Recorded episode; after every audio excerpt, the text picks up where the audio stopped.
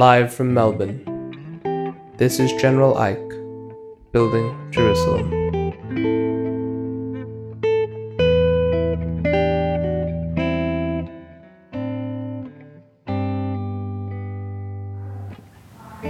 My guest today is Raphael Dascalu. Raf is a scholar of medieval Jewish thought.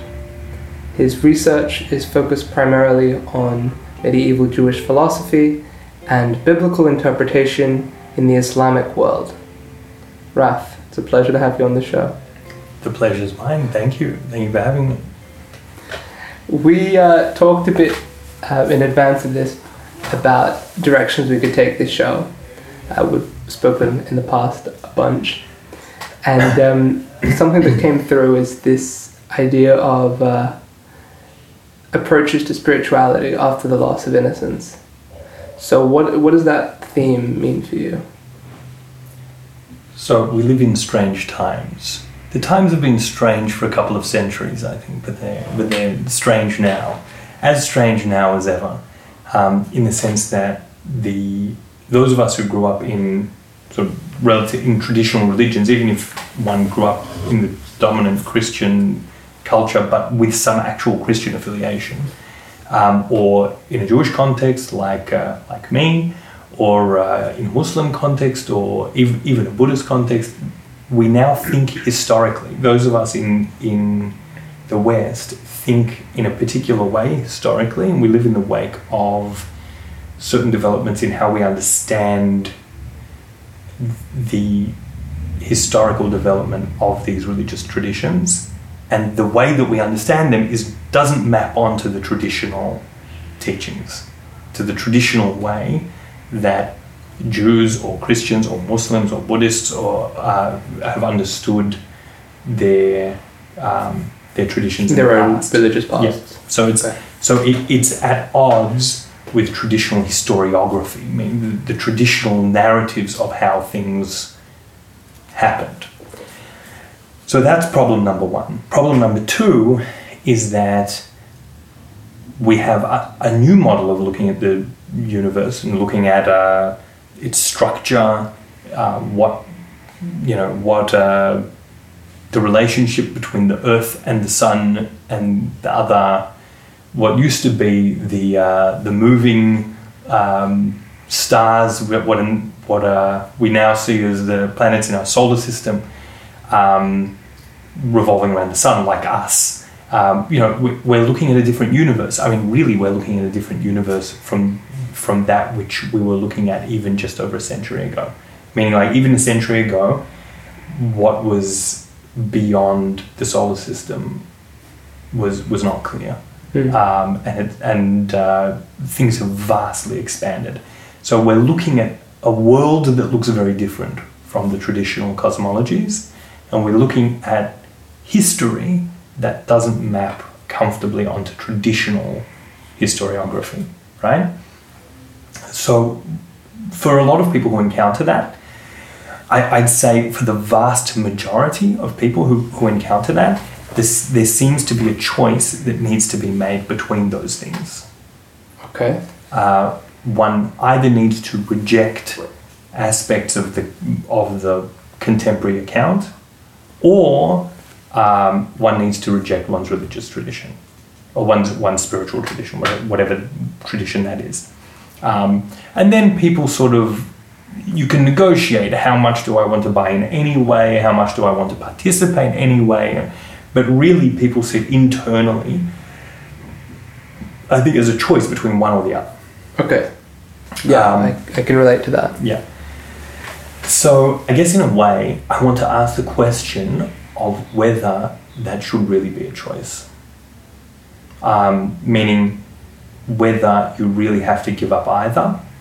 I mean, obviously, I can't both believe that the earth revolves around the sun and that the sun revolves around the earth. You know, right? I can't, I can't both affirm a traditional um, sort of ancient or medieval cosmology and the contemporary cosmology that we have. I, obviously, I have to make some kind of a choice, right? But does that really mean that I have to buy out of my spiritual tradition because it's wrong, Right. right? Um, and so, so in, in approaching that question, I'll tell a personal narrative. Here's a personal narrative. My so I grew up in a non-observant Jewish home, right? But in, in an immigrant family in an immigrant community, so it was very much not acculturated to the majority the majority culture, Mhm. right? Um, it was pretty acculturated in, into European into Euro, certain European cultures, right? So, um, but but it was not a part of the, the dominant. We I did not grow up in homes that were clearly part of the dominant culture. It was an immigrant home, a Jewish. That my family is Jewish, um, and I went to public schools. Uh, but already before a couple of years before my bar mitzvah, by a couple of years before my bar mitzvah, so I was about um, by the time I was about eleven, I was going to synagogue regularly um, with my grandfather and with friends, and I was hanging out in the Chabad community, and I started hanging out shortly after my bar mitzvah, also in in Adass in Sydney. That's an ultra orthodox uh, Hungarian community, um, and um, so I was hanging out pretty much in the ultra orthodox Jewish community in Sydney, but living in a non-observant home and becoming increasingly personally observant, both in the years leading up to my bar mitzvah and the year or so after, until about about a year after, when I was about 14 years old, I took on um, a much fuller observance. I actually thought that my family would resist it more, and when it came up, up explicitly as a conversation, and I found that they didn't resist me, you know, do, doing doing that more, you know, not um, refraining from eating non-kosher food um, to a much greater degree, and and keeping Shabbat, you know, that that was they weren't providing resistance to that, so I became I took it on. Wait, so they weren't providing resistance, and so you went all out at it? On? Yeah, pretty much. Okay, so like I think the standard teenage narrative would be: I oh. discovered my parents weren't resisting. I I decided why bother. exactly. I did not have a rebellious bone in my body. I, this was not a rebellion for me. Not Okay. at all. Not at all. And people actually said to my mother, "Oh, it's just a rebellion," and she knew that it wasn't, because she knew that I wasn't rebellious. She could see that I wasn't rebellious. And when it came up as a conversation with my aunt, who was making fun of me for partially keeping things and partially not, um, I said to her, "Listen, my parents make dinner for me. I can't not eat the dinner they make for me, you know." And um, and my mother overheard, and she said, "Listen, if you wanted to keep kosher, we'll find a way of keeping kosher." You know, and that's and so. I, but I was I was a good boy in the sense that I, I wanted to eat my parents' dinner. and I wanted I didn't want to cause them trouble. you know. Right. Um, so anyway, I took on a fuller degree of observance and um, and started going to Bnei Akiva, a religious youth movement, and kept on hanging out in different parts of the religious community. And I sort of grew up between my parents' homes. My parents had divorced. Between my parents' homes on the one hand and the religious community on the other, and with a group of religious friends in public school, which at the time was actually very common. There were a lot of religious kids in public schools. And, they formed um, their own little cartels. well, it was, it was actually quite interesting. You had at Sydney Boys High, there were some very ultra orthodox kids. I mean, kids from very ultra orthodox families, Mm-hmm. And a lot of them had, you know, like their closest friends were the Korean and Chinese kids, and they had both sort of a group of Jewish friends and a group of non-Jewish friends. That was very normal. Um, and but it was actually a very ethnically divided school as well. But the major division, the major hostility, was between the Anglo kids and everybody else. That was the ma- that was the major hostility within the non-Anglo um, sort of scene. The the boundaries could be crossed, but within but but uh, it was it was a very ethnically divided school. There were also Anglo's outside of the Anglo scene. They were sort of the the um, nerdy intellectuals, and they were by default sort of Asian or Jewish. that's, how, that's how it was. Um, and um, and the Jews were Asian. We were we were like it was very clear which side. It was majority East Asian, the school, and then and minority of Anglo kids, and Really? the Jews were very clearly on the on the East Asian side of the divide. Yeah, unless you were very acculturated, but I wasn't. I was from an immigrant home, so even if I didn't become observant, I was not on the Anglo side, and it was it was very very clear. It was a very strange school. so anyway, so I was at school. I was I was going to uh, these. I was hanging out in the religious community, and because it happened, at a, it actually happened at a sort of a pre-rational level. Like I was not. I didn't think about why I wanted to become religious. I was just drawn to it. Now, in retrospect, I can see a couple of the reasons, and I think one of the reasons was that my family was so uncomfortable in their Jewishness. In some ways, they're very Jewish, especially my father. It's very central to his, to his identity. He sees the world through the eyes of a Jew, but um, but there's a sort of a, a discomfort and a bit of um, I don't know about, about shame, but certainly fear, um, and hanging out with these in the religious community, especially with Chabad, was so liberating. These were people who had fun being Jews. Had Right. fun with it, and it was just it, it was just uh, it was somehow it was really liberating for me. I think I think there was something I felt intuitively that there was something healthy in just being very openly and very happily Jewish and not Very afraid. unself-conscious about it. yeah unself-conscious um, but also also the conversations people were having other people in my life weren't really having conversations about the soul and life and death and things like that and there were conversations I was interested in you know I wanted to have those conversations It's not. It's not done in polite company. yeah, yeah, and cer- certainly not. You know, in the in my public school social crew, it was no, you didn't sit around and talk about the soul and life and death. I was into tabletop wargaming in my in my public school social. 40, k. Forty k, yeah, forty k. Yeah, not not the fantasy version, just forty k. Uh, what was your? Did you have any an, an opinion like politically about the emperor? About the emperor, um, oh yeah, I was I was pretty much on the emperor's side, Okay. but I was more into now. I You're you're a Yechinik. Hmm? You're- I was a yeah. Um, but anyway, so the so but I was actually much more into painting the figurines than I was into playing the game. I played the game because you had to play the game, but like I, I was much more into painting. Well, once you dress them up, they have to have somewhere to go. So no battle. exactly. anyway, so so the, these people were having the conversations you want to have. Yeah. Living the Judaism you wanted to live, and you sort of. Um, or So I became a, yeah, I became a part of that, and, Right. and and it became a part of me.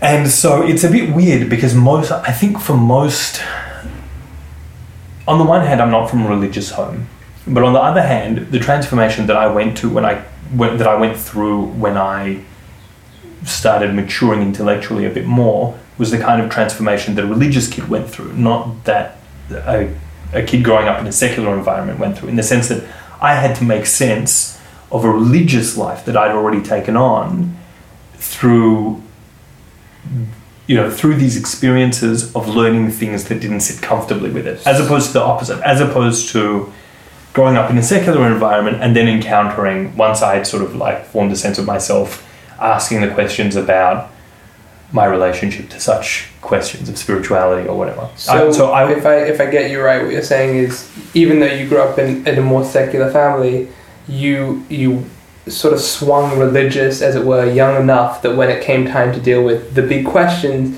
you were doing it from a religious perspective. exactly Okay. So it, usually, in a Jewish context, the world is divided into in a religious context. If Mhm. you're obser- an observant Jew, the world is divided into BTs and FFBs, right? Balchuvas and from from birth. You either grow up religious and and you know that's FFB or from from birth, or you make a decision at some point in your life to become religious.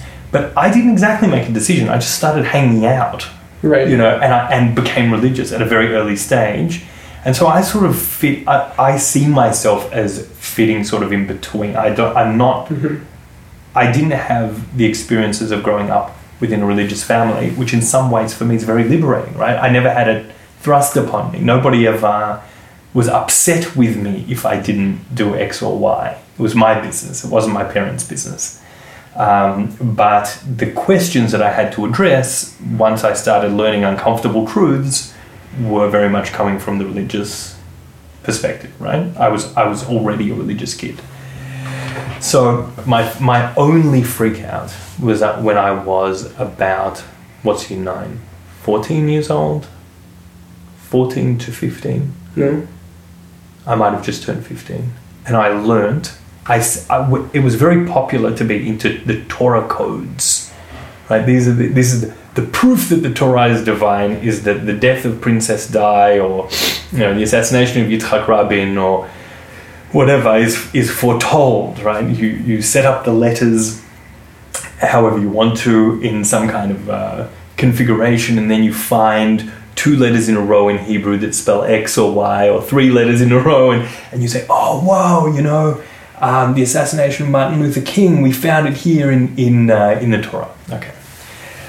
So I sat with a friend in my year, and we started, we thought this was so awesome, and we sat and we started looking at them and going through them, and we fairly quickly came to the realization that this is insane, complete nonsense. It was just, we could figure out all kinds of things. You spell something in Hebrew with two or three letters, there are no, con- there are no vowels.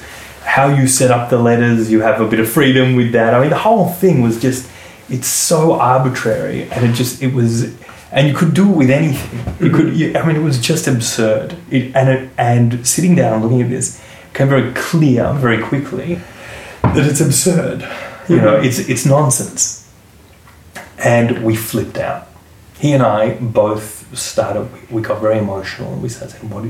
We're like, you know, we're losing our faith. This is terrible." And uh, I went to one of the counselors, one of the madrichim, the, the counselors in this youth movement, and said, "Have you ever?" You know, I'm having a big. Oh, maybe he caught wind of it and approached me or something. He heard that we were freaking out or something. I don't know. But we ended up having a conversation, and he said to me, I'm going to tell you something. Not only are the Torah codes bullshit, but there are different versions of the Torah. And I was like, what? You know? And he says, there's the Samaritan Pentateuch. I don't even know where he got this stuff from because, like, he, he never, I, I don't think he ever studied this stuff in an academic environment. I think it was just intellectually curious. Mm-hmm. So there's a Samaritan Pentateuch that has different versions. The Septuagint, the Greek version, has different different uh, reflects different versions of the Hebrew. There are, there are the Dead Sea Scrolls found at Qumran. They have diff- reflect they reflect different versions of the Hebrew. There are different versions. This stuff exists. You should know it. And uh, and I don't think it's a reason to freak out.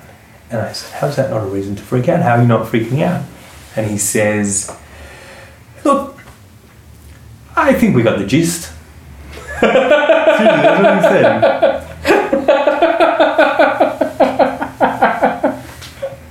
I just want to freeze that line and make it a theological position. yeah.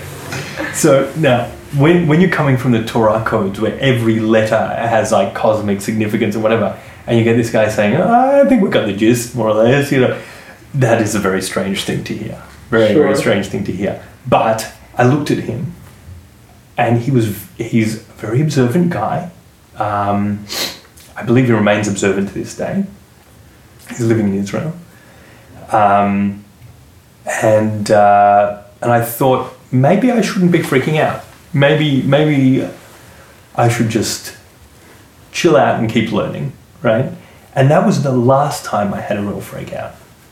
Um, yeah, that was the last time. Since then, well, at, from that point, I learned more and more and more uncomfortable truths. So this one very casual, uh, this one very casual counselor at Bnei Akiva, like just just got you through the shadow of the valley of death, and you were you were okay on the other side. Well, it was almost like an inoculation. Like every subsequent potential freak out, I just thought, all right, just keep on learning. You know, it You'll just get the it- gist. You'll get the gist. I get the gist, and but I, I remember as a late teen, I remember that people used to say I, I hung out with a lot of um, both non-Jewish and, and non-religious Jewish kids who used to say, "Oh, you're religious, you're religious," you know. And I used to say, "Look, we'll see if I stay religious." I, I made a point of not perceiving myself as committed through time. I made a point of thinking, right now, this is where I am, and I'm learning, and that's uh, and that's what I should be doing. Is that an important thing for you to do? I, in retrospect, I think it was. I think in retrospect, it allowed me to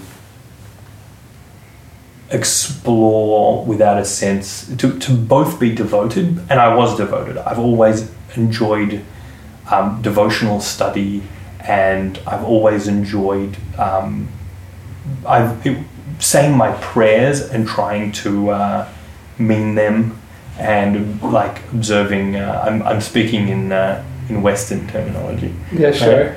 So, davening, davening and learning a shtickle Torah, and uh, they've always been important to me. Always important to me. And so, um, and that allowed me to hold that, but allow my mind to go where, but to, to move freely, without a sense that one is stifling the other. Right. Um, and uh, so, in retrospect, I think it was important. Okay, so you had this this one freak out in, in about year nine, and then after that, you you learned things that shook you, but never More the same way.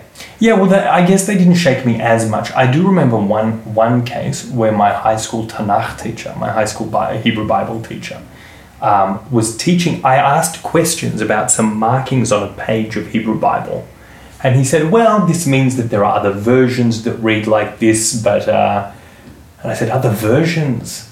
And I'm, I knew that there are other versions, but this is a very orthodox uh, guy referring to this, and I wanted to push him on it. I said, Other versions? He says, Yes, in the medieval period, there were these Masoretes, and they standardized the Hebrew text, but there were still other versions, and there were two major schools of Masoretes, and, uh, you know, and, and I said to him, Is this orthodox?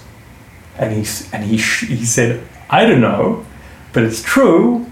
And, uh, and if somebody says to me it's orthodox, that, that it's unorthodox to think this, then I guess I'm not orthodox. He said, What can I do? It's true, it's historical fact, and all of the Rishonim knew it, meaning all of the medieval scholars, the medieval scholars of Torah knew it. And, and then he even showed us a passage in, in uh, the passage in the Talmud where it speaks about different versions of the Torah that were kept in the temple. There's a passage where they talk about they different talk about words. counting, like counting from one end to the other, and then the middle letter is this, but in my version, the middle letter is that. Uh, no, no, but there are things like that of minor variants. But this is one where where they take um, they take the um, several scrolls that were kept in the temple and they determine the authoritative reading by the majority of those scrolls. And there are words. So two read Narim and one reads Za'atutei. So you so you so yeah so the so the Talmud is totally aware and comfortable that there's been this kind of editing process. Um, the idea of di- of different versions, different nus- nuschaot, girsaot, or, or svirin, um, is um, is a given in a lot of the medieval literature. The Rishonim, the medieval commentators, they say this explicitly. I mean, it's it's a given, and then you have like specific literature in in the field of sort of Masoretics, or you know, like uh, Dikdukei, uh, what is it, Dikdukei HaTe'amim, that sort of like genre of. Um, some of it is linguistic, but some of it is um, is actually about versions of Torah. And you also have the the Masorah itself. So you have the greater and lesser Masorah Magna Masorah Parva. Wait, just just So these these this is like basically just medieval literature, which is discussing the correct reading, correct readings, accurate readings of the text. But in the course of discussing accurate readings, you also find that they discuss alternatives, right? right. So that that is just. Written by written by what mainstream Jewish medieval commentators? It actually seems to have been a mix of Karaites and Rabbinites, meaning it, meaning the the Masoretic For, project. for those is- for those who don't know what those means, those are basically the jets and sharks of medieval Judaism.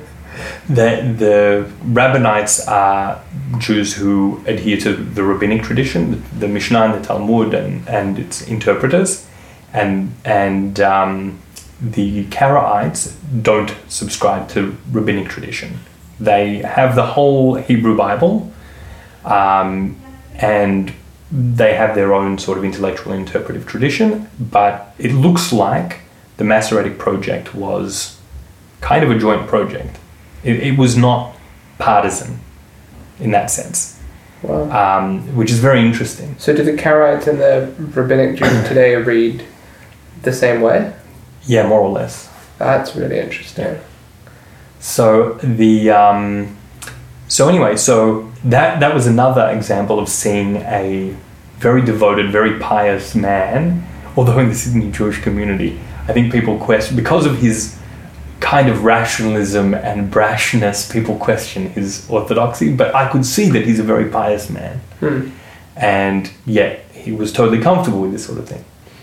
Um, he was also very comfortable speaking about theological questions of for example, belief in an interventionist God or uh, some more abstract theology, um, whether it's uh, tra- more transcendent or more imminent, whether, you know, and he was very open to a range of, of things. And he actually made a point. He apologized to me for telling me what he thinks because he thought he was, he didn't want to influence what what I think. He said, I think it's very important that every individual goes through the process of working this stuff out for themselves.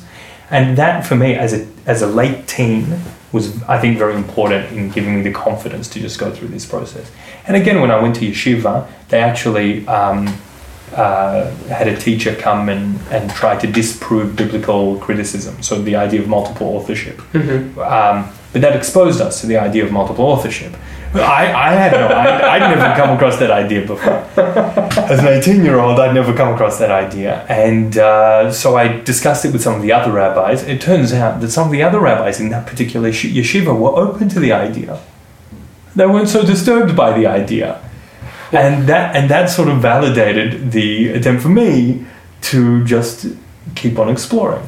Just wait, do what I do what I find meaningful, which is live a fairly religious life, and then and keep on exploring. And um, so I was very lucky to have just a series of encounters with people that could hold all of this stuff in their head. That could just you know that didn't feel a need to have these boundaries. That the second you cross this, you're a heretic. Mm-hmm. And that sort of allowed me to, to just explore. Um, and later, I would encounter thinkers that um, that tried to actually come up with solutions, meaning not to disprove, let's say, biblical criticism, but to find ways that you can be a devoted Jew uh, in a traditional sense, and and accept the findings of biblical criticism. And so, I mean, the two big names in that, but I won't go into the details. But the two big names in that that, that I would mention are uh, Louis Jacobs and uh, and Mordechai Breuer, Rav Mordechai Breuer, um, from whom I, I had the privilege of actually of learning a bit from him. He had a link to the yeshiva that I was in, and, and he used to teach there sometimes on, on festivals. And um, so, bo- both of whom passed away not not very long ago. So it's interesting. But um, so they came up with sort of approaches. But I want, I, rather than coming up with approaches that make it digestible, you, where you don't have to reject, but you make it digestible. For me, the most meaningful way of approaching it has just been to admit, as many of us have learned to do, very few Jews today, actually with the exception of Chabad, really, try to defend um, uh, geocentric cosmology, right? It's a given that the sun is at the center of the solar system. I don't have to defend the fact that the rabbis thought that the sun revolved around the earth. It doesn't disturb me, right? I, I have almost never met a non Chabad Jew who tries to defend a geocentric model. Mhm. It's just unheard of. So the rabbis, you know, accepted the dominant theories in their time. And it was a given. Mosaic author, single Mosaic authorship of the Torah was a given for the rabbis. It was just a given. That somehow doesn't disturb me. It doesn't disturb me that we now look at the redactional history of this document, this particular book, and we see different layers and different strands, and we can see that the history is more of its composition is more complicated. Um, and in a way, that ability to identify different strands, th- th- this is already said by Rav Mordechai Breuer. Uh, It's a wonderful way to approach it. That the ability to discern these different layers and these different strands within the text brings out new richness in the text. All of a sudden, I can see different perspectives on the divine in this text. All of a sudden, the Chumash, the five books of, of Moses, are like a Talmud. They have different perspectives, right? That, that it, had, it contains different perspectives. Um, that doesn't negate rabbinic interpretation in the sense that the rabbis were very, very close readers of the text and they have very unique ways of reading the text. And when I'm trying to understand them, to humble myself and try to understand how they're reading the text, it's tremendously enriching. It's compelling and it's enriching, and it's uh, it's an incredible way of reading. And we're limited also by our ways of reading. I mean, by reading historically, um, you limit yourself in other in other ways, right? You there are certain there's a certain production of different kinds of meaning that, that you can't engage in. Um, and uh, so I, I Well, think what does that mean? Different. what I mean is that mi- midrashic interpretation is, is very is very creative, Mhm. right? You read you, you string the words of Torah together like pearls, right? You you read Torah through Torah. You read verses through verses. You identify gaps or contradictions in in passages, and you find sort of parallel expressions or this sort of thing elsewhere. And when you put them together, when you read them together, they produce something new, right? And they might produce. I'll give you. I'll give you a wonderful example. Please. This is a tremendous example. Ba'atzaltayim yimach hamekare. That through um, laziness, the ceiling droops. Right? Very nice. Okay, you don't maintain your house, the ceiling caves in. Again with the again the the words in Hebrew. Ba'atzaltayim yimach hamekare. Okay. Now, it, basically, the terms yimach and mekare, droops and ceiling, are odd for a couple of reasons. They're odd. Um, their usage is unusual, the form is unusual, and what the rabbis do in the Talmud, they take these expressions and they bring other verses that yimach is like ki ya- ki uh, or Basically, that when your brother becomes poor, and it's about um, basically going into servitude to pay off debts, but it's associated with poverty. And then uh, Hamekare, they associate with a verse from, from Psalms with uh, Hamekare b'mayim ali- aliyotav, that God is the one who um, who Ceilings the waters. well who who creates a Water roof. a water roof yes who who um, constructs a ceiling of, of water in his upper chambers. And so Hamekare is the divine who constructs these heavenly structures. That's the divine. Yimach refers to poverty. And so when you're lazy you render the divine poor. And it's a reference to bitul Torah, to neglect of Torah study. And when you study, you are mosif uh, koach lagvura, you add power to the to the uh, the divine power. You add strength to the divine power, and when you neglect it, you take away strength. So when they read these things together, it produces a whole different mythology of sort of um, energizing the divine through devotional study or somehow draining the divine.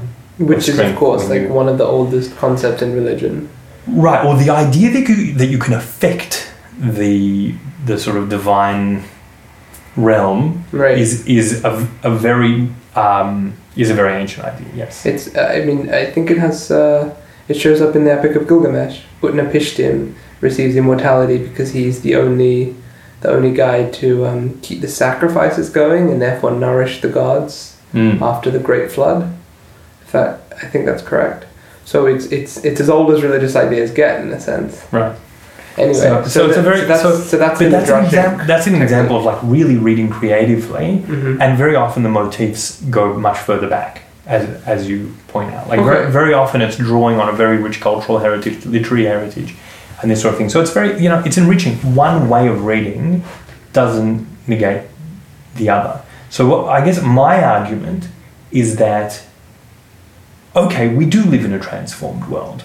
I can't think like the rabbis, and I can't think like the medievals, so I don't try to think like them, right?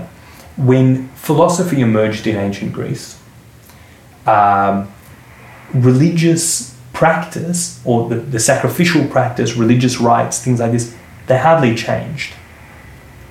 The biggest change was a sort of uh, an internal change. There was now a, a movement devoted to some kind of self cultivation, contemplation of different sorts. I mean, there, there were it took all kinds of forms or all kinds of streams in philosophy, but the religious rites remained.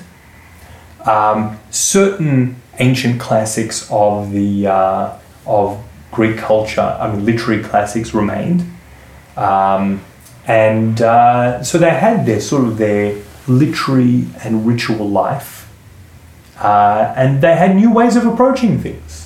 They sometimes reinterpreted the rituals. Sometimes those interpretations had older roots. Sometimes they didn't. There are all kinds of examples when you open up Plato or Aristotle, um, where they make references to the to the um, sacrifices and, and all kinds of devotional worship, um, interpretations of those practices, and things like this. So, the idea that when there's a major intellectual shift, I have to throw everything out, it doesn't follow, right? What it follows from is a particular Western European, modern Western European understanding of the division of, of life into the public and private sphere. Faith belongs to the private sphere, religion is faith, you know, and faith belongs to the private sphere. What faith is, you know, is can can be I mean, the way we think about faith most of the time is in a Christian sense Mm. of acceptance of a proposition. In classical Jewish thought, I, I don't know, you know, I, I don't think that's the meaning of faith in a classical Jewish context. Um, and so we sort of we live with these assumptions that when when you come to the modern world with its discoveries, with its science and its cosmology and its history, I now have to buy into this sort of this secular culture. Okay, so you. My argument, sure. yeah, sorry, No, it's I, it, so I, I'm I'm trying to just get a grasp of what you've said so far. That the idea, the the what would you say, the trend, and that that feels um, very natural, where you sort of learn, oh well, my religious, uh, the religious substructure that I was sort of basing my beliefs on doesn't quite hold in the in the way that I thought it did, and then you throw out the practice with that. You're saying that's not that's not a natural. Uh, what would you say? Uh, a natural um, consequence of such discovery. It's it's rather the natural consequence of that such a discovery within the social socio-cultural context of the modern West, where religion is generally something that it's it's fine to have, just keep it at home. yes, Okay. Yeah. and and and also it it's particularly. I mean, I guess in a way, all religions are um, a sort of minority culture. In our, that they occupy the place of minority culture in, in our society because they're optional and they're not very public, and they're um, and um, and especially in a, I mean, coming from a Jewish context, Hmm. I think that um, the idea that you opt in or opt out is something people have been doing already for a couple of centuries. I mean, Jews have been doing this for a, for a while now. You opt in or you opt out. But that only makes sense when you're in a minority culture. If you're in Western society and you decide that certain aspects of your of your intellectual heritage are problematic, you don't you know you don't have the option of not being culturally a Westerner. That, that's not an option, right? So I think that the reading of classical Jewish literature, which is Torah study, I'll, but I, I would say that is the reading, the, the deep and careful reading of this particular literary heritage and the involvement in the rites of of Israel, right? The, in the ritual life Mhm. of the Jewish of the Jews. That is just cultural practice. That is that's human culture. That is that is just human culture, and you can live them in a whole range of ways. I don't think it has to look one particular way, right? It can mm-hmm. look in a whole bunch of different ways, but engaging deeply in that and that being a part of the rhythm of your life and enriching your life can continue once you've discovered that things are not what they seemed right you can the idea that you that you just drop it that you opt out only works when you when you're a minor when that culture is a minority culture when you have an alternative that's the dominant culture and then you can opt in and opt out um, but I think when you opt out, you really lose something. I think, uh, and not, and that's not only true of a Jewish context. I think that in the the secular West, there is a gaping void.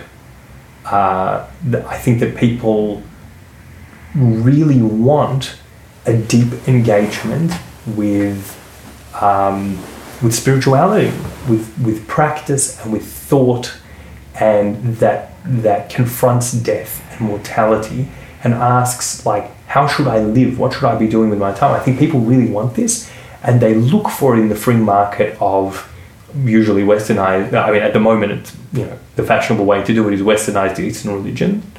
Um, which, by the way, I have a deep respect for Buddhism, Hinduism. I, you know, I, that's not. I don't think that it's illegitimate at all to engage with those traditions, but the free market of those sort of of the westernized, repackaged versions, versions of Buddhism that tell you to discover the, you know, your your inner divinity or something like this, where, where you're like, Buddhism teaches that you don't exist. It teaches me that I don't exist. It teaches me that life is suffering. And you know, some of the Western Buddhist uh, literature that I look at, it looks so sort of benign in that Mhm. sense, and it doesn't go to the heart. It doesn't hurt anywhere near enough. Yeah, you will, but really, I mean, Buddhism is a response to pain, Mhm. to existential suffering. I mean, it, re- it really is, and it's um, The first, first noble, the like the noble truths are just about that. right. And I think there's profound truth in that, but also in Buddhist societies, the societies live a rich ritual life, Mhm. and they have, you know, a rich mythical tradition. The Buddha isn't simply human. He's not. There's a wonderful book written about this, The Scientific Buddha, fantastic book, um, talking about the sort of reduction of the Buddha to a, to like you know a philosopher. philosopher. Mhm. Um, so I think you lose a lot of the substance in, in that context, and you can find that depth. With, one can find that depth within one's own tradition. You don't need to opt out in that sense. You can contain. You can you can engage in it and live it richly, and you don't have to think anything in particular. You just have to be open to being challenged from all sides. Contemporary thought, you know, ancient thought, um, and and I don't personally believe in privileging one over the other in particular. Um, I think that um, you know the Romans loved anything old, and we love anything new in the modern Hmm. sort of Western society. You, you know, you say, "Oh, it was written so long ago." Uh, you know, how useful could it be? For the Romans, something new is disturbing Hmm. you know and uh, and in and in our world um, like I think we need to hold both I think what, whatever has insight is is useful to me and you know can be integrated well into my life and I think there, there are insights everywhere to be found Well, I, I think that this, this idea that there are insights everywhere is uh, relatively uncontroversial. I think there are a lot of people who would say, oh, I'm not religious in any way, but I read all religious texts and I try and glean wisdom from them. do you think that's common Well, okay, maybe it could be commoner, but what's even more uncommon, let's say, is I think a recognition that there are there are sort of um, wisdoms built into the practices that like you can't you can't these the, the old the old wise sages are trying to teach you stuff not merely by um, what they're telling you in the written word but by what they recommend you do every day and think Mhm. about So that that seems to be missing, and it, it seems like a big part of why that's missing is, well, you can kind of, you know, be brought up with a certain religious perspective, and then you can have you can have it collide with the modern world and shatter, and from that point on, maybe you can keep reading the books, but the um, something the sense I get from talking to a lot of people who've gone through this is that they go afterwards to their uh, what place of worship, and they'll they'll stand there and pray and it'll feel false and empty and they'll feel like shams. How do you address that? How do you respond to that? So I think there are a few ways to approach it. And I think you're right. I think that's that's in some ways a bigger challenge.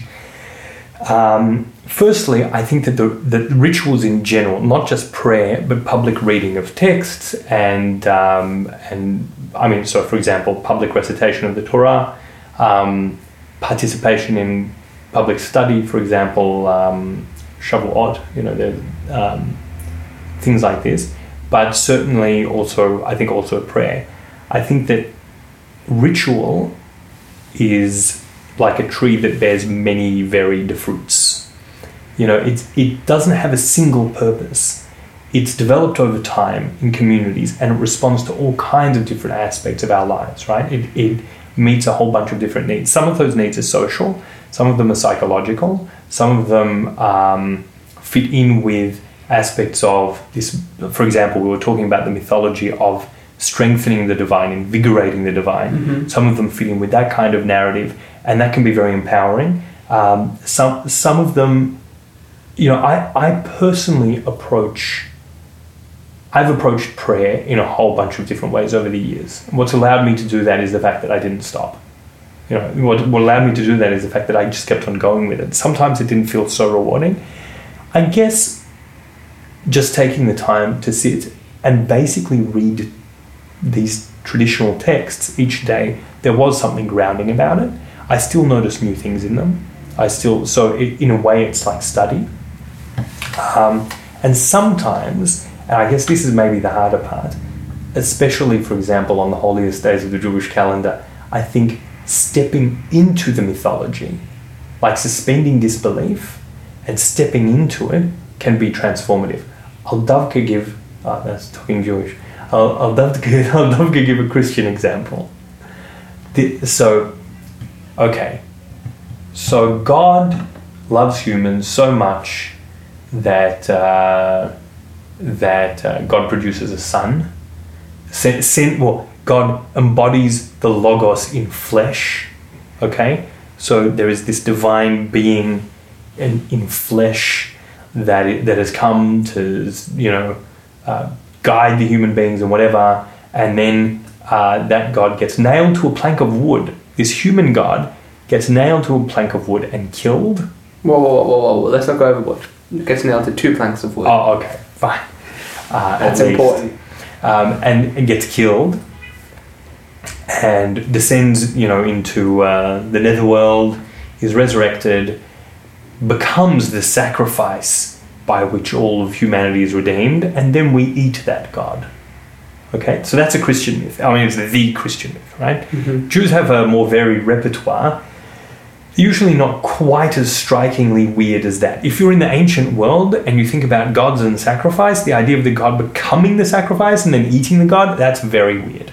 And and there were a lot of people who found that myth. A lot of Romans found that myth very very strange. Mm-hmm. Um, now, without talking about how much that makes makes sense rationally, the process of going into church and participating in this sacrificial feast where the God the God has sacrificed itself for you. Right? That God, the God is the sacrifice. And you attain intimacy with that God through your shared humanity and you're lifted up. You're lifted out of your doom. Uh, you know, we're just, we're, we're doomed, we're limited, we're, we're mortal, we're facing death, and you're lifted out of that by this intimate process of ingesting the sacrifice, the God's sacrifice of itself. That's really powerful. That's transformative, right? And uh, my master's advisor was um, was Christian, and he said to me, "Look, you know the Protestants. They talk about this, that th- that this is symbolic. The Eucharist is symbolic.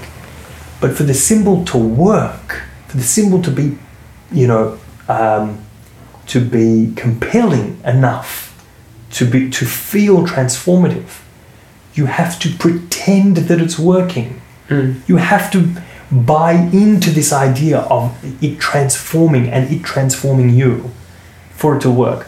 So that is a story that I think has all kinds of problems with it. I mean, I think the Christian myth, uh, it's not one that I'm entirely comfortable with, but it's one that I, I understand its power. Mhm. Now, in a Jewish context, we have other myths. We have times of the year that we're trying to bring the rain. We have times of the year that we're crowning God. At times of the year that with, with bringing the rain, we're trying to arouse divine compassion to sustain us. So Sukkot is largely about rain. Um, and, uh, and Rosh Hashanah, we're sort of, uh, it's like a, a cosmic coronation, you know, and we're being judged. And then there's this period of judgment that's just before the coming of the rain that we're so dependent on.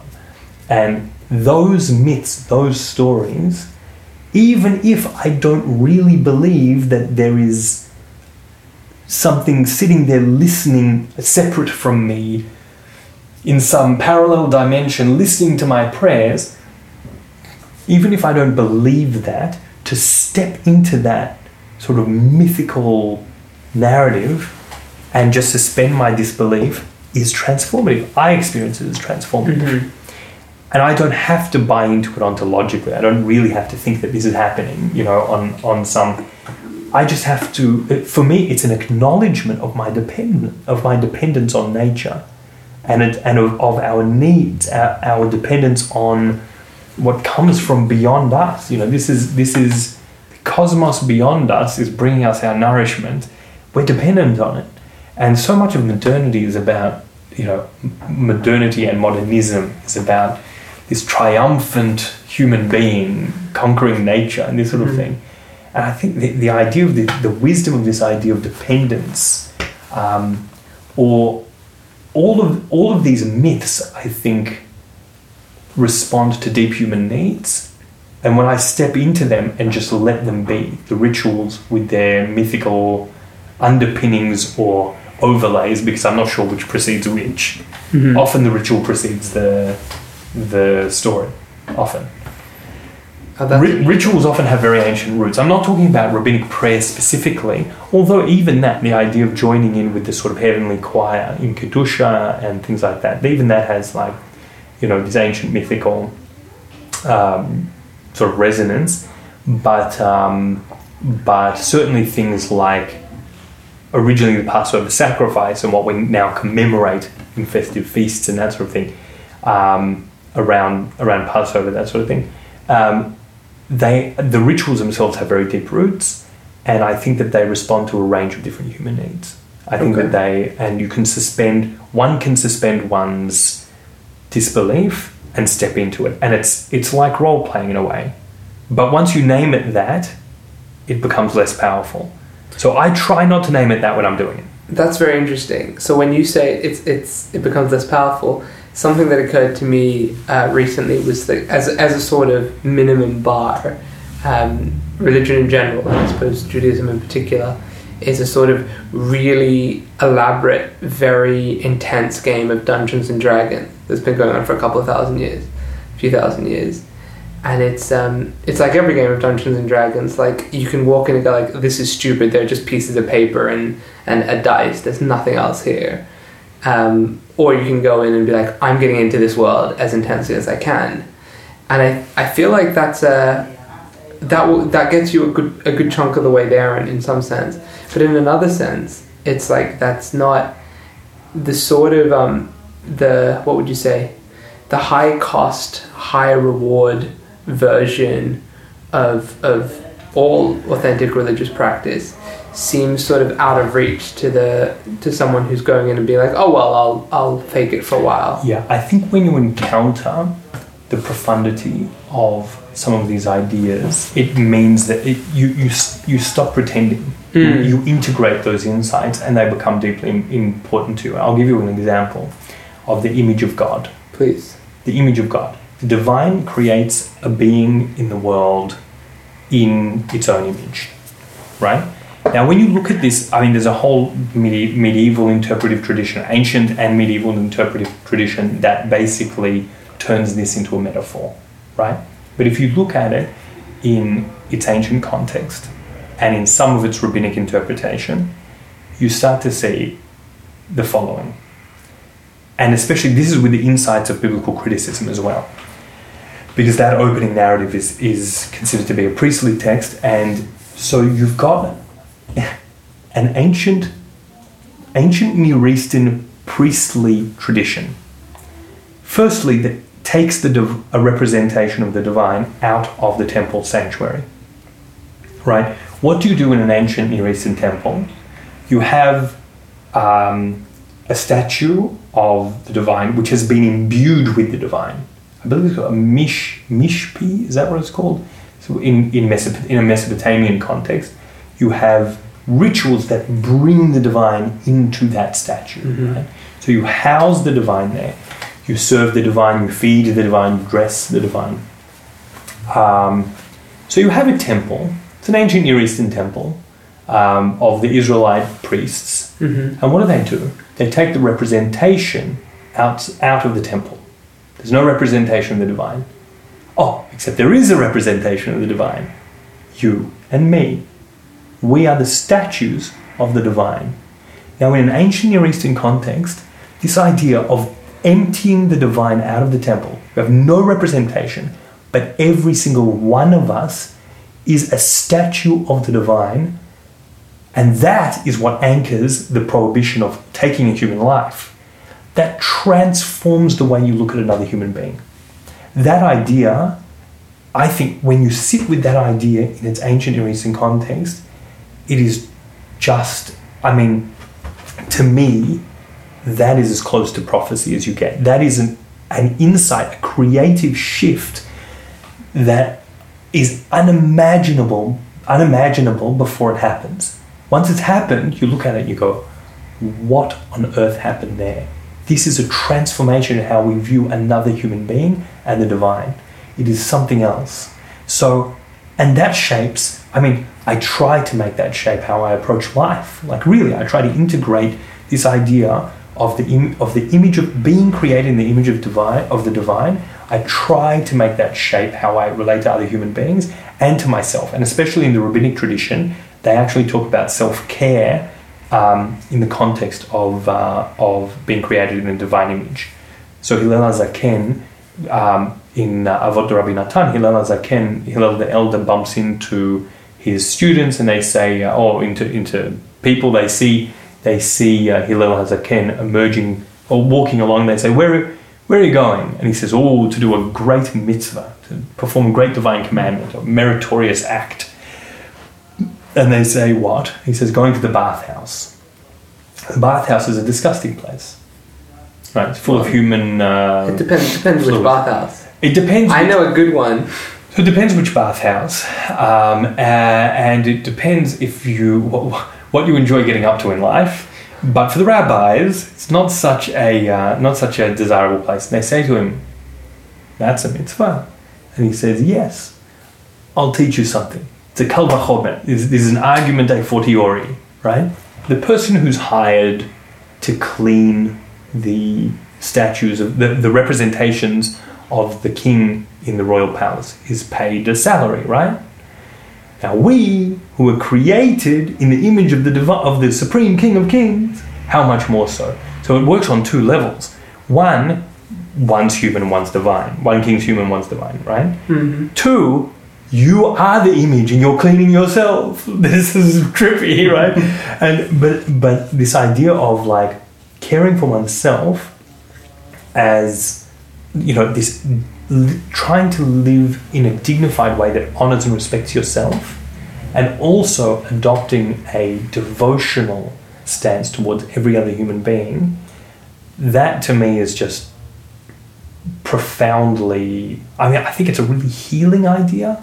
I think it's a really wonderful idea. And so you're not talking about on that level you're not talking about buying in to a story. You're talking about buying into the, the things that an older culture found profoundly important and accessing that important those those originally alien insights. When you first encounter that, it's alien, Mhm. and then you know it, then it becomes compelling. I find it compelling. So it's not. I'm not saying everybody's going to find that specific um, point in that particular way, you know, as compelling as I do. But I think in general, ancient cultures don't lack um, the depth and um, and force that of our of our own of the of the modern Western culture. They they at least compete with it. They're at least as compelling. And when we access that, when we read them humbly and with openness, without feeling like I have to think exactly what these ancients think, but you encounter them on their own terms, it expands your world. It expands your potential for living, you know, a fulfilled and um, enriching life. I think. Hmm. So, uh, so, th- so, on the level of um, sort of suspension of disbelief, I agree with you. But in terms of the actual content, you're talking about something else. So you sort of, uh, you once you start playing the game, very quickly you start receiving things, and you're like, okay, this is far more than I thought I was going to get out Right. of this. Right. And there, there are a few things like that that I think, like the image of God, that I think are that are as transformative. That's like that's a very that, I think that's a very powerful. Do you want to share a couple of others? I think that Sabbath, Shabbat, is just mind blowing. I think it's an incredible, incredible idea. Um, oh, taking, I mean, it has also ancient Near Eastern roots. I mean, the idea of the Shapatu, Shapatum, or whatever it is, the ancient, um, again, an ancient Mesopotamian practice, but it was basically that there are inauspicious days to work. And so you have these days, re- sort of regular cal- calendrical days of rest, but that was for the royals and the priesthood. means? Uh, uh, sort of um, on the calendar, I oh, think. calendric Yeah, like, yeah, of the as calendar. of the calendar. Right. Yeah, these regular days of rest. priest and We've got the priests and the royals and this sort of thing, and it's inauspicious to do your business, so you don't do it because you might fail. In Israelite tradition, and again going to biblical criticism, to to contemporary biblical scholarship, every single strand of biblical thought has the Sabbath. And most of them put it, with the possible exception of E, but E is kind of incomplete. I mean, it's, it's unclear how much of E we have, but it's in E's ancient code that E um, uh, integrates into itself. So it's in one of the most ancient passages there in the Bible, um, and every other document makes it supremely important. It's in it's in both versions of the Ten Commandments that we know, and it's in the Ten Commandments of, of J, which has a separate ten things. It's so it's in it's in all of them, and it's also integrated into the creation myth of P, and um, and it prefaces for the for the priestly documents the um, the uh, sanctuary, the desert sanctuary, the tabernacle is one of the supremely important things. It's this, you know, the idea of housing the divine, bringing the divine into the world, and then this devotion towards the divine. That is completely central to the priestly, um, to the priestly tradition, and they preface that whole passage with the Sabbath. Um, and that, so it's supremely important so it seems to be like quite an early and universal Israelite um, shift or innovation as a universal practice, and um, and then it's framed cer- certainly uh, in some sources it's framed in terms of basically liberation from slavery. It's a whole liberation thing. The idea of a, of a society at rest. Um, it humanizes your servants. You you you keep Shabbat so that you will remember being liberated, and all the people around you have to observe that, um, so that so that you remember, and I think implicitly, so that you look at them as having been in your position, and it shifts how you treat them. I think it's it's a vision of a just society, which in prophetic passages that actually becomes explicit again. And then, then you ask the question, why does it have to be built into creation? The Mechilta, the, so one of the most ancient midrashim, so rabbinic Wait, just, just to clarify, when you say built into creation. This is a reference to the fact that it is Oh. part of the passages on Sabbath. One of the recurring themes is for six, in six days did God make the earth, and on the seventh He rested. Therefore, you shall rest. So yes, but that is obviously a reference to the creation narrative. The original, The crea- yeah, Genesis meaning- one, Yeah, Genesis one, right? where you have the world created in six days, and on the seventh God rests. Okay. So the Mechilta says, does God have to rest? No, it's so that you make a kalvachomer, so that you make an argument a fortiori. If God rested, how much more so should you rest? But it's basically consequentialist. It's basically saying that creation narrative is kind of rhetorical. It's a really powerful way of telling you to keep Shabbos, right? Which I think is, is an incredible interpretation. But um, but so I think the Sabbath So is God is really by example in this in this chapter. He's like, I don't need a rest, but it's really important that you do, so I will just to make the point. according to the Mechilta. According to the Mechilta, Yes. who is a That's the most. That's one of the most ancient rabbinic um, co- collections of rabbinic interpretation of, of midrash. cool. Um, and um, so there's there's that the whole narrative of liberation from slavery that your sort of national ethnic narrative is that we're slave stock hmm and you know and in some versions we're still slaves of the divine and that's liberating. That's liberating from human oppression. Um, i think that's incredible. I think that there's also a tendency in a later sort of um, a later stratum of the priestly texts which is known of the priestly code which is known as h the holiness code um, towards universalizing priestly practice. So, this idea of a whole society of priests, which has earlier roots, but it's really fleshed out there. Um, I think that's transformative. This idea of I'm living a, a life of priestly service, of like everybody, the whole community is living this. You're trying to be a, whole society on some level of priests. This is this this uh, is of course like very uh, easily centered around the verse um, for you shall be what is it Mamlechet Kohanim v'Goy Kadosh Mm-hmm. a uh, a Mamlechet Kohanim a kingdom of priests and a holy nation. Yeah, exactly. Um, that I believe is actually usually said to be in an earlier stratum, so not in H. That's why I say it has earlier roots, Mm-hmm. um, but it's really fleshed out in this whole, um, basically in, in a whole chunk of the Torah, which which seems to be like a, a later a later level of, of P. Something that I figured I'd, I'd, I may as well float because it just it just you just brought it up. But uh, I'll just clarify. Please. That is why I say that for me, biblical criticism, like that academic makes approach, it richer rather than less. exactly brings out voices that are there anyway, and Mhm. people notice them anyway, right?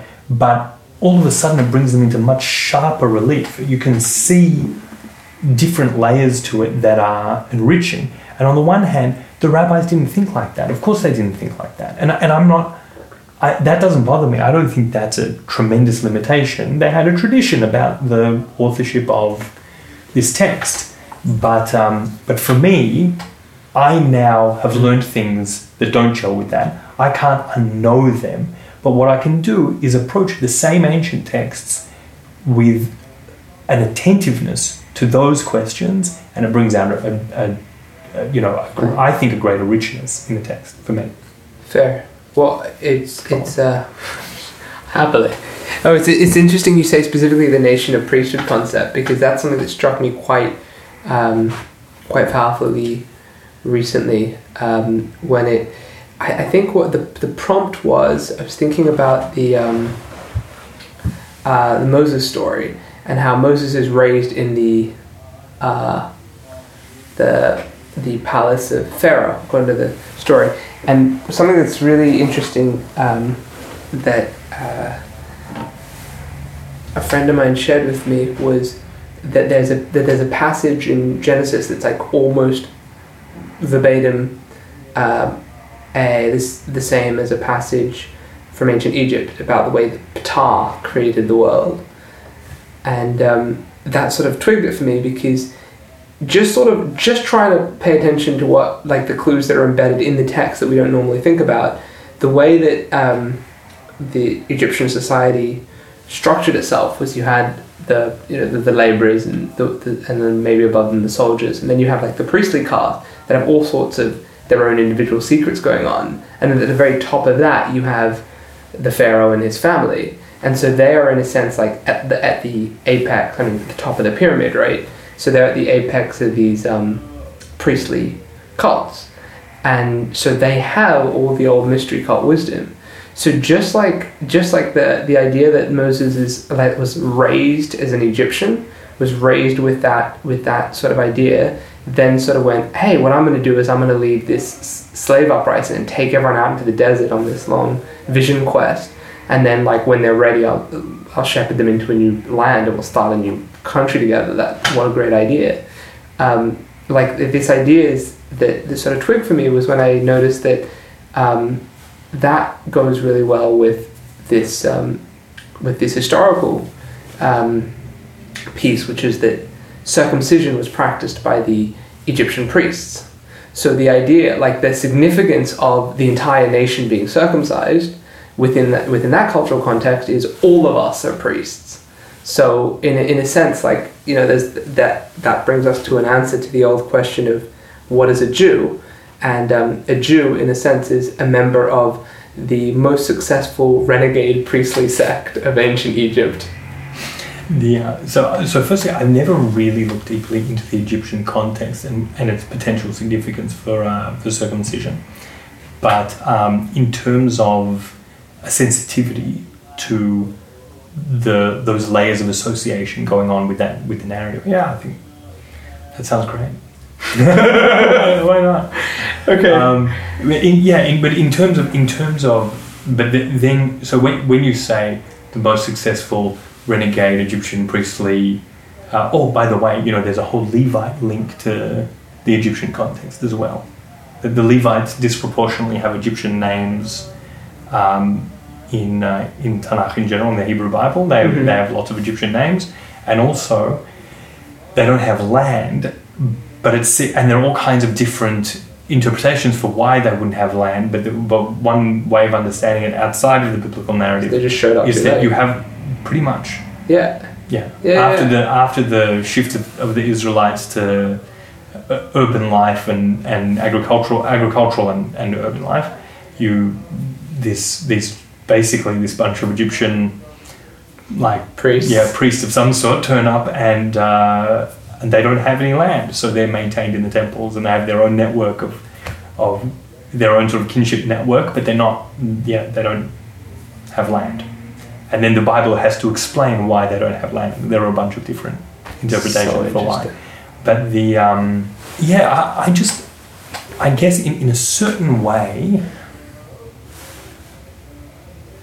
for me, for me personally, I had the good luck to to go through this process of integrating this kind of, of, of integrating academic approaches into my own spiritual life mm-hmm. um, with I, I, had the good luck to have teachers that enabled that to, to not have uh, in my home environment um, tremendous coercion around it and so I guess psychologically it was less painful for me in many ways mm. to deal with it and go through this process. I did it on my own terms, um, but um, but I think that it, I think that once one recognizes that everything you do is a choice. You're choosing to opt in or you're choosing to opt out. It's a choice that you make, and that you don't have to excise whole chunks of your mind to either accept this wholeheartedly or that wholeheartedly without any questions,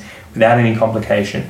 You, we're going hopefully, we're all going through a lifelong process of development, transformation, maturation, gaining more insights. I want to maintain that through my entire life, you know? Mm-hmm. And so I think once you identify that you don't need to let go, you don't need to reject in that sense, in that way um, then it's really enriching. It can be really, really enriching and it can be liberating.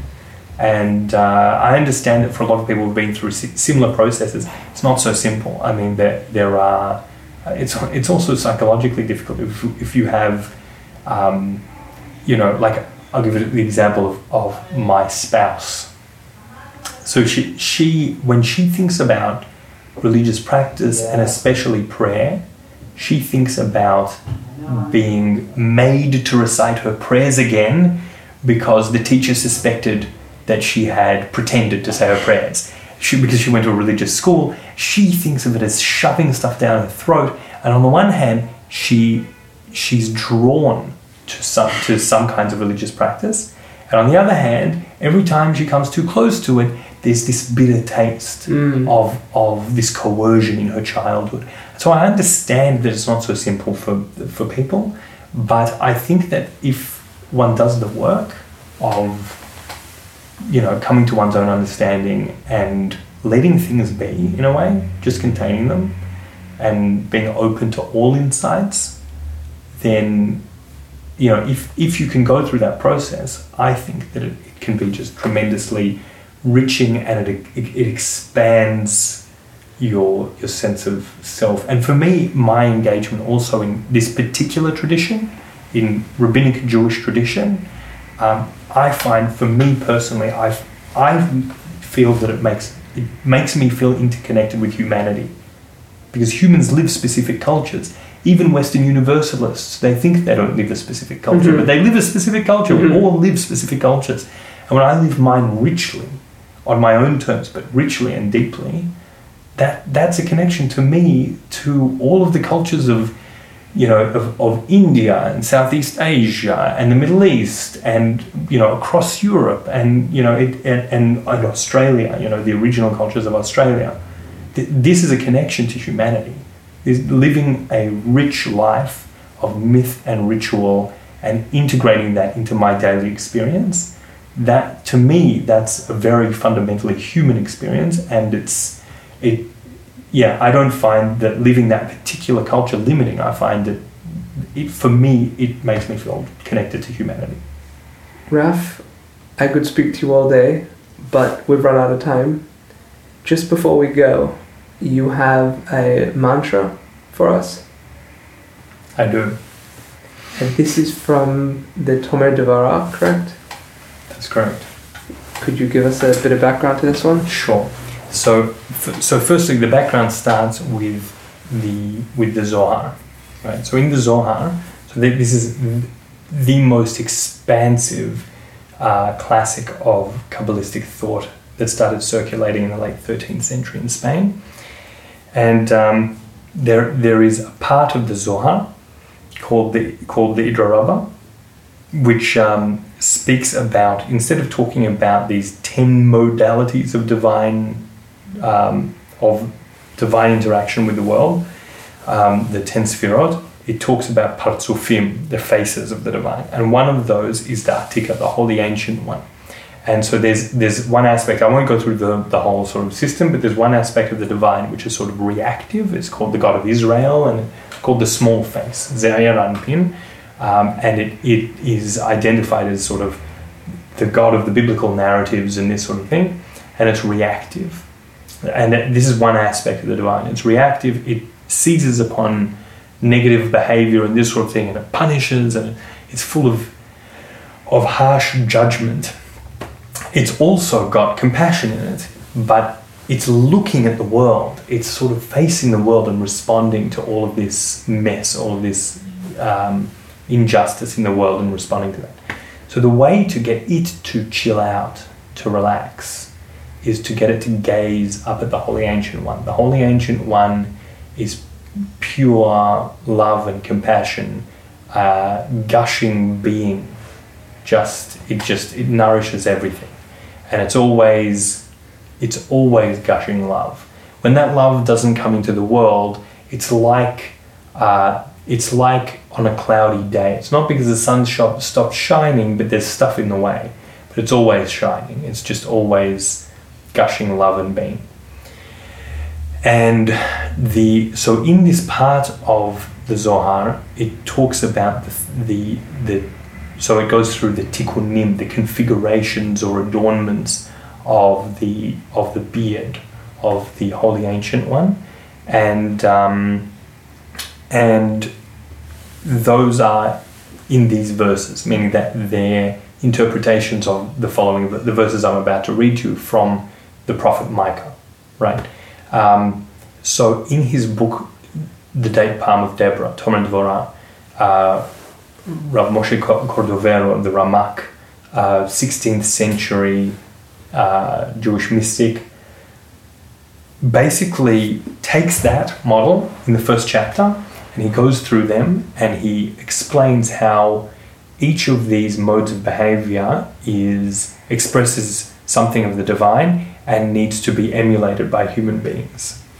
Um, and we do this so that we bring our inner life, so that we bring our inner life into alignment with our outer form, which is the divine image. So we have to be in the inner and outer divine image.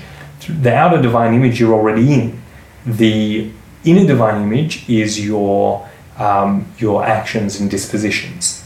And if you don't bring them into alignment, you render your appearance in the divine image a lie. You make it a lie. He says, Harehu machziv et atzura. You make the form into a lie. You, you render it dishonest.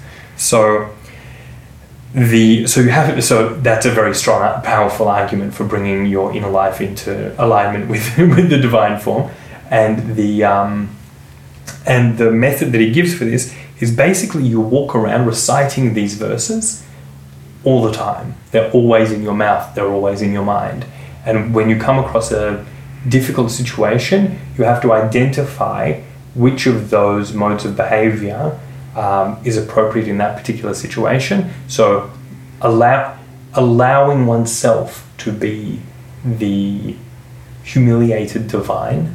The divine is always humiliated, and sometimes you have to just be that, right? Um, and just feel that, and that's just what's going on, and love the person anyway. Um, and the the other is, um, you know, a, another is. Uh, sort of can there, there are ways of letting go of anger or that sort of thing towards a person's past behavior towards you that he discusses and so he for each for each expression in these verses he gives a, sort of a fleshed out explanation but the idea is that we're always reciting these verses and that you come back to them when you basically want to react negatively and you and we but we know that we need to sort of embody the atika. And he says that when those situations arise, um, you say to yourself, this situation is dependent on such and such a disposition, and I am going to hold on to that so it doesn't disappear from the world. So you're the presence of that divine mode of behavior in the world. You are actually at that moment the presence of that divine mode of behavior. So these are the verses.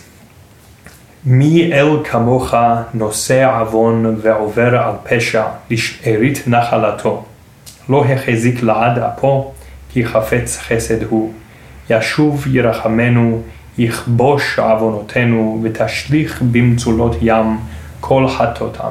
תיתן אמת ליעקב, חסד לאברהם, אשר נשבעת לאבותינו ממקדם. Who is a God like you who pardons iniquity and overlooks transgression for the remnant of his heritage? He does not maintain his wrath forever, for he desires kindness. He will once again show us mercy, he will suppress our iniquities. You will cast all their sins into the depths of the sea. Grant truth to Jacob, kindness to Abraham, as you swore to our forefathers in days of old. Amen. Sadaqallahu al-Azim. A pleasure as always. The pleasure was entirely mine. Thank you. Thank you.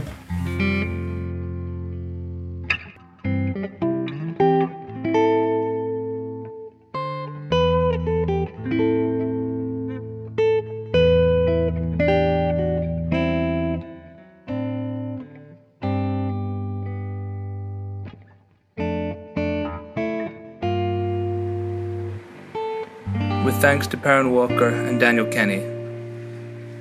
This is General Ike, Building Jerusalem.